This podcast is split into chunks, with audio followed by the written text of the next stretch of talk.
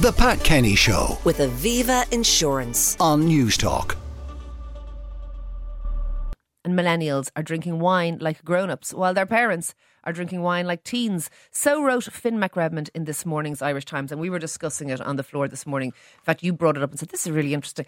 And, and as you said it, I- I had not thought of this before, but I realised when you said it that this was true, and this was true even within my, Well, my own life. Do you know where it hit? It really hit me last year. We were out at St Anne's Park collecting. My young fellow was uh, working at, at two at gigs on two gigs that they had, successive yeah. nights. And one of the gigs, I can't remember who was playing, but it was kind of an eighties band. So there was lots of people my age, forties and fifties there. And they were, I mean, people were literally being carried out of the place. They were they were that jarred. Then the next night there was a, a, an artist who appealed more to people in their uh, late teens and twenties, and we were struck. We were really struck by the kids coming Yeah. out uh, sober, walking straight, chatting away. It was chalk and cheese, and you'd expect it in our day. It would have been the opposite, I suspect. Yeah, there there is something going on, and and I like I I, I myself was out for dinner with with my twenty one year old daughter recently, and we both had, well, we didn't order a bottle of wine. It was it was a it was a school night. Uh, we said we'll have a glass of wine, and then I said, "Well, I have a that, that drank the glass of wine." I said, "Well, we have a second glass of wine," and she goes, "No, no, I'm fine." I had a second glass of wine. She didn't. So so it struck me I don't know. The, it's different, and and I suppose what interests me mostly is I, I I think this is happening, but why is it happening? And I Well, was, can you- I quote Finn McRedmond? Yeah, you tell me why She- you think, well, or why she, she, Finn. McRedmond quotes the psychology professor Jean Twenge, who says it's something to do with the cultural dominance of smartphones.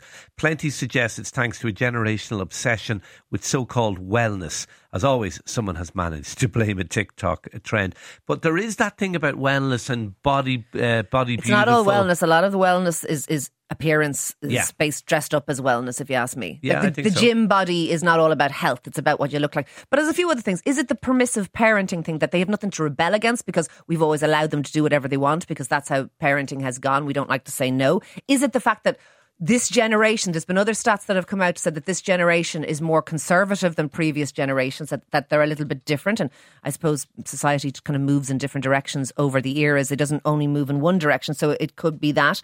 Like, is it also that your drinking habits get locked in in your early youth. I mean, I, you know, when we were in college, Shane, that's when I would have started drinking, and we drank quite heavily, and and you know that's kind of continued.